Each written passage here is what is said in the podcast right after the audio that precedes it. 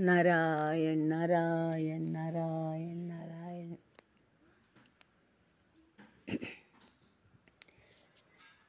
बद्री विशाल लाल की जय, बद्री धाम की जय, केदारेश्वर धाम की जय, गंगोत्री धाम की जय, यमुनोत्री धाम की जय।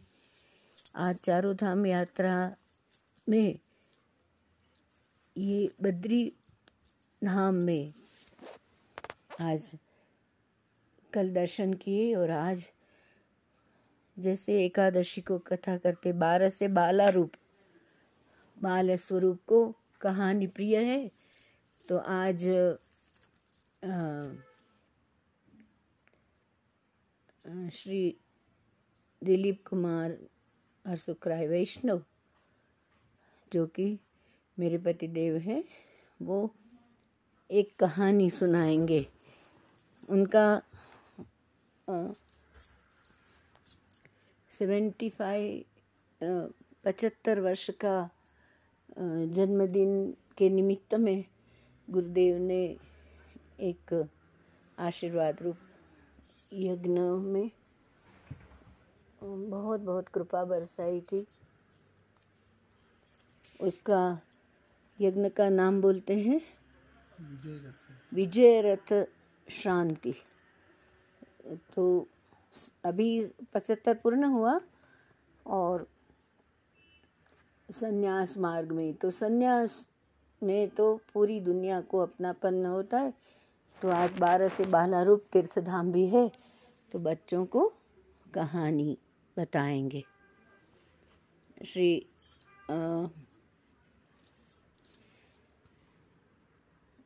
દિલીપ કુમાર વૈષ્ણવ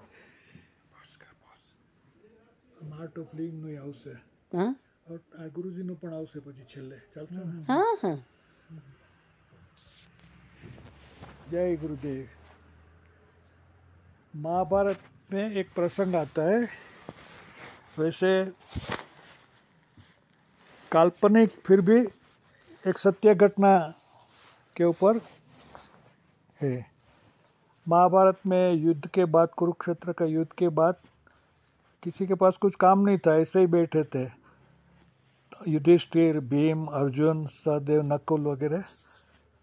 तो ऐसे ही बोल रहे थे, बोला तो उन लोगों के मन में विचार आया कि चलो, अब हम लोग तीर्थ यात्रा करके आते हैं। हमने कुरुक्षेत्र के युद्ध में हमारा सब रिलेटिव, हमारे काका, मामा, सब लोगों को हमने ये किया, उसका वध किया। तो हमने पाप तो बहुत किया है। कई हमारे भाई भी थे तो उनको तो पाप बहुत किया तो अपन पाप धोने के लिए कुछ तो करना माँगता है। इसलिए हम लोग तीर्थ यात्रा का, पे जाएँगे। और नदी वगैरह में स्नान करेंगे और तीर्थ यात्रा में जो देवी देवता जो रहेगा, भगवान रहेगा, उनका हम दर्शन करेंगे। तो बोला चलो अपन पहले कृष्ण भगवान की परमिशन ले लेते हैं. पहले तो ये कृष्ण भगवान के बारे में वो लोग कोई पहचानते नहीं थे लेकिन बाद में उनको उनका दिव्य स्वरूप का जब भी ज्ञान हुआ तभी पता चला कि भाई ये तो कृष्ण भगवान है भगवान है करके। नहीं तो, तो उन लोगों को खाली ऐसे ही मानते थे। अर्जुन का भी मित्र था वो मित्र करके ही मानते थे। तो वे लोग आए कृष्ण भगवान के पास और कृष्ण भगवान से बोला, अपना विचार रजू किया कि भाई, हम लोग ने ऐसा सोचा है कि हम तीर्थ यात्रा पे जाएँगे, हर एक नदी में स्नान करेंगे, पवित्र नदी में स्नान करेंगे और मंदिर बड़े बड़े मंदिर जो है, देवी देवताओं के उनमें दर्शन करेंगे और हम लोगों ने जो पाप किया है, वो पाप को हम धोएँगे। तो कृष्ण भगवान बोला, बहुत अति उत्तम विचार है आपका। ज़रूर जाओ। बोला, प्रभु, आप भी चलो। बोला, नहीं नहीं, मेरे पास बहुत काम है। आप ही जाओ। नहीं नहीं, बहुत आग्रह किया। अभी अर्जुन तो उसका मित्र था तो अर्जुन ने भी बहुत आग्रह किया कि भाई, नहीं, आप रहेंगे तो हमको मज़ा आएगा अच्छा रहेगा। तो बोला, एक काम करो तुम। उसने एक फल दिया। उसको तुमड़ी बोलता है। और बहुत बहुत ही कड़वा रहता है। अभी ये लोगों को मालूम नहीं था। तो एक फल था तो भगवान ने उसको दिया कि देखो, ये मैं ही हूँ, मैं ही आपके साथ हूँ, मेरा स्वरूप ये समझ के आप इनको साथ साथ में लेके जाओ।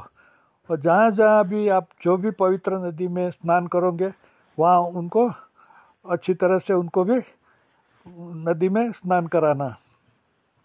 और जिधर जिधर देवी देवता मंदिर में जाओगे, वहाँ भी आप उनको लेके जाना, उनको भी दर्शन आपके साथ उनको भी दर्शन कर देना। तो मैं, उसमें समझ लेना कि मैं आ गया उसमें। तो ये लोग तो बाद में निकल गए।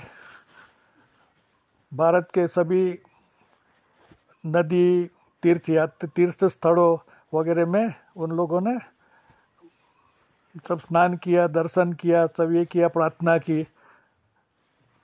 बाद करीबन एक महीने के बाद वो लोग वापस आए।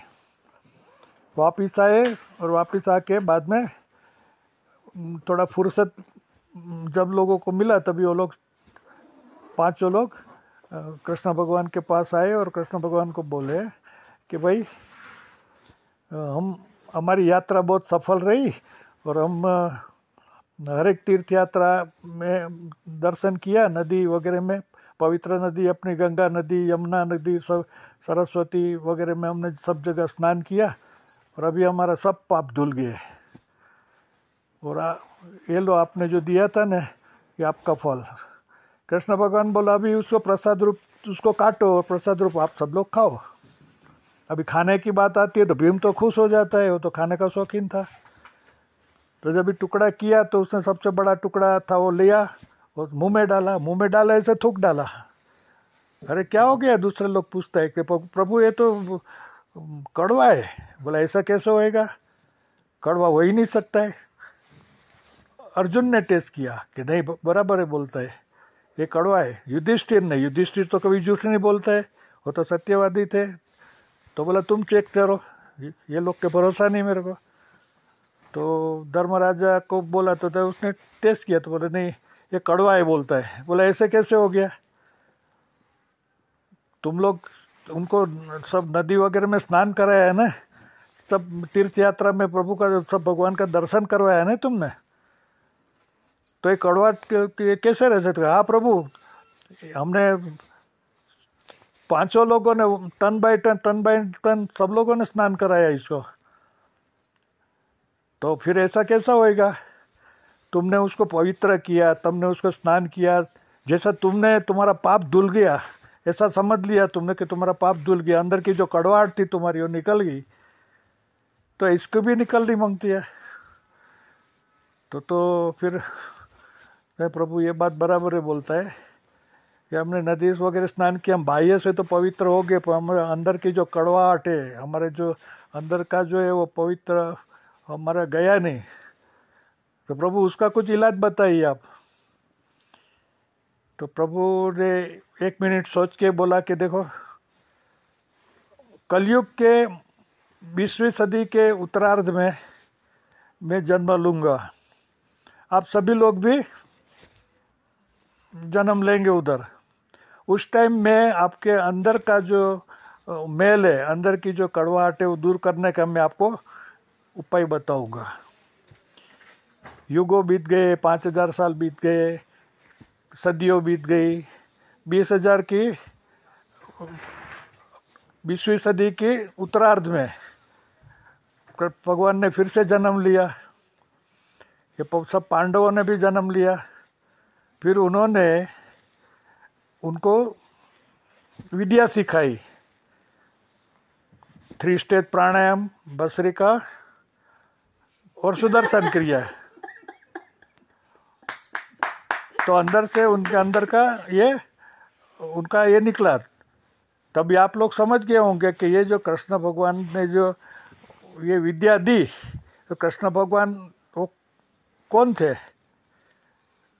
वो अपना कृष्ण भगवान ने अपने श्री श्री रविशंकर के रूप में जन्म लिया और खाली आप पाँच पांडवों ही नहीं, ऐसा सैकड़ों पांडवों, कौरवों, सब लोगों को, सब लोगों को उन्होंने ये विद्या दी।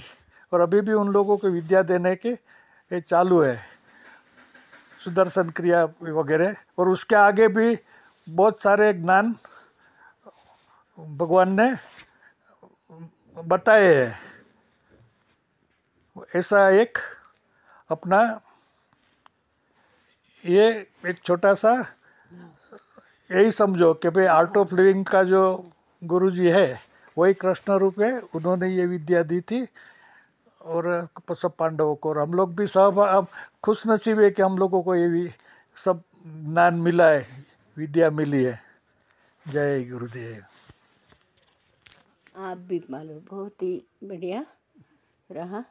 और ऐसे ही तीर्थ में भागवत में करते हैं तो वहाँ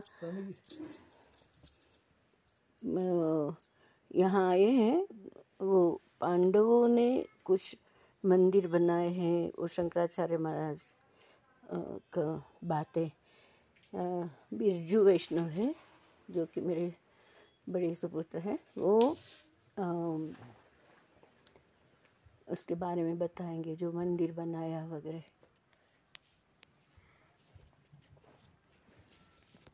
तो वो फिर स्वर्गारोहण के बाद उसके वो सब हो गया।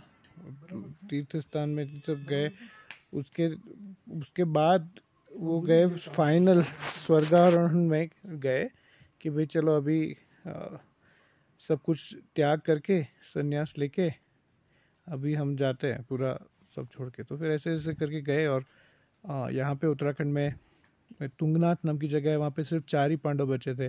फिर उससे ऊपर गए फिर ऐसे बद्रीनाथ में केदारनाथ में उन्होंने स्थापित किया कुछ कुछ और फिर समय के साथ सब लुप्त हो गया। और आदि शंकराचार्य को ऐसे प्रेरणा हुई कि ऐसे उसको लगा कि ऐसे बद्रीनाथ का ऐसा था।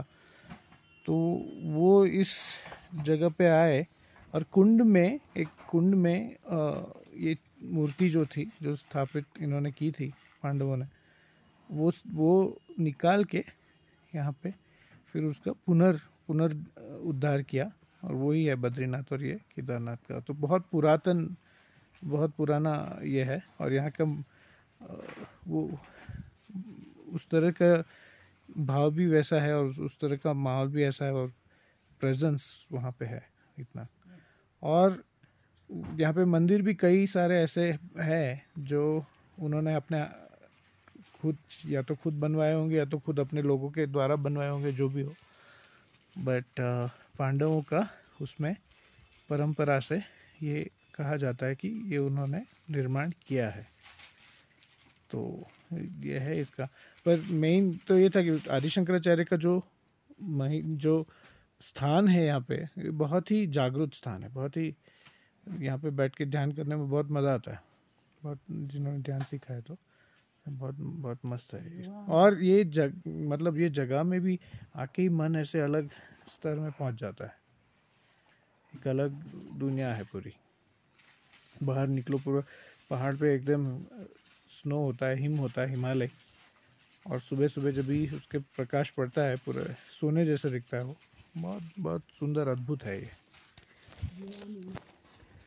पर ये है हाँ ये करने लायक है जब भी शरीर में ताकत हो, तभी के लिए ही, जब युवान के लिए। तो वृद्धावस्था में करने के लिए ये नहीं है। वृद्धावस्था में करने के लिए है, जप है नाम स्मरण वगैरह और जो भी धारणा, ध्यान, समाधि, इसका अभ्यास जो है, वो भी युवा, युवावस्था में करना उचित है, वो करना, शुरू करना चाहिए। बट युवावस्था में क्या थोड़ा ऐसे हमको साहस होता है, जाके कुछ कुछ करने का अलग अलग जाना, ये देखना, करना, उसका उत्सुकता होती है, उत्साह होता है। तो उस उत्साह को एक दिशा मिलती है ये करने से। कि भाई इंस्टेड ऑफ़ टूरिज़्म टूरिज़्म में जाके देखो वो एक उसकी भाव भक्ति नहीं होती है। तो एक यात्रा जो है, इसमें भक्ति होती है, यही फ़र्क है उसका। तो तीर्थ जो है, और एक टूरिस्ट प्लेस है, उसका फ़र्क यही है कि एक एक सम्मान होता है, उसका एक मान होता है, और समय के साथ, पुरातन समय के साथ जुड़ने का एक भाव होता है, वो बहुत अद्भुत होता है। बस। जय गुरुदेव। यहाँ हम लोग आ रहे थे। तो एक एक एक एक अलग अलग प्रयाग आए। वो प्रयाग के बारे में हम सब डिटेल में एक अलग से करेंगे। तो इसमें अलकनंदा जो है, जो ऊपर से यहाँ से बद्रीनाथ से आती है। तो वो अपने साथ अलग अलग नदियों को लेके जाती है और इतना उसमें एकदम मानो क्या बोलना चाहिए इंथुसियाज्म के जैसा, ऐसा आवाज़ आता है, उत्साहपूर्ण। तो सभी नदियों को लेके जाती है, ऐसे मानो ऊपर से चले आए प्रवाह। जो जल है, आप है, वो अपना गुरुजी में ऐसे दिख रहा है कि जैसे इन्होंने बताया ना, ये कि युवा में ही ये सब कर लेना चाहिए। फिर उम्र हो जाए, फिर वो पहाड़ चढ़ना, ये सब मुश्किल होता है। पर जो भी है सृष्टि में कई लोग बोलते हैं, वो पालकी चलाते, पालकी पे ले जाते हैं तो उनको कहा कि, अरे, आपको कष्ट होगा तो बोली, नहीं, आप दर्शन करने आए, आप ही हमारे लिए भगवान हैं। और वो, आप तो निर्वाह करोगे, आप पालकी ज़रूर करना। उनको कष्ट, मैं बोली, नहीं, कष्ट होता है।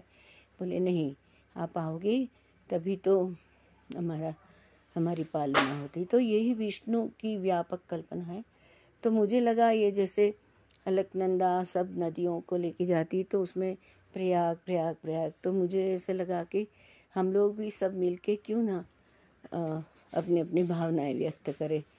तो जैसे आ, मेरे पतिदेव ने किया और ये जो बड़े बेटे हैं बिरजू वो एडवांस कोर्स टीचर हैं सहज टीचर वगैरह जैसे गुरु जी ने कृपा से सब बनाए वो अमेरिका में सब उनकी सेवा देते हैं और साइंटिस्ट भी है। वैसे दूसरे छोटे बेटे हैं, वो इधर बेंगलोर आश्रम में गुरुकुल में हैं। गुरु, सभी गुरु जी ने कृपा किया है उनके ऊपर गुरुकुलों के डायरेक्टर है। और सब कुछ भावनापूर्ण वो कर रहे हैं वो। तो नई पीढ़ी में जो गुरुकुल में आना चाहते हैं, चौदह गुरुकुल है बेंगलोर मिल के बाकी तेरह है। तो और हम सब मिल के वो भाव उसमें कर सकते तो उसमें क्या है? यहाँ हम लोग कहीं गए। तो गुरुकुलों में, एक गुरुकुल में चार विद्यार्थी थे, पर एक साल से थे संस्कृत नहीं जानते थे। तो हमने, गुरुजी ने प्रेरणा दी है हमें। वो बार बार संस्कृत का बताते भी हैं। तो संस्कृत सीखना चाहिए, गीता कंठस्थ करनी चाहिए, श्रीमद् भागवत। मैंने वैष्णव ग्रंथ जी नारायण का ये है ना बद्री नारायण तो वैष्णव ग्रंथ विष्णु का काम पालना है। वैष्णव ग्रंथ हमने अपने घर में बसाना चाहिए। कई लोग करोड़ों का घर बना लेते हैं। बहुत सारे डेकोरेशन वगैरह करो, ज़रूर करो, खुशी से। लेकिन मूल श्रीमद् भागवत जी है, श्रीमद् रामायण जी है, रामचरित मानस क्या है, वाल्मीकि रामायण क्या है, पंचरत्न गीता क्या है, ये सब हमें पता नहीं रहता है। और गीता प्रेस में तो इतना भंडार है क्यों गीता प्रेस में? क्योंकि शुद्ध रहता है, उनका व्याकरण ये कोई शब्दों की या वर्णन करने के जो है, वो सब बहुत ही सुंदर है और गलतियाँ बहुत ही रेर रहती, गलतियाँ नहीं रहती थी। तो गीता प्रेस में सत्रह नंबर की एक पुस्तक आती है गीता। या कोई भी ऐसे श्रीमद् भगवद गीता अपने पास होनी चाहिए। घर में हर एक के पास अपनी अपनी होनी चाहिए। तो हमें अभी हम स्वामी हरिहर जी से कहेंगे, वो हमें कुछ प्रकाश डालेंगे गुरुकुलों में कैसी शिक्षा होती है वगैरह। और या बद्री विशाल में हम आनंद से तीर्थ में आनंद की वो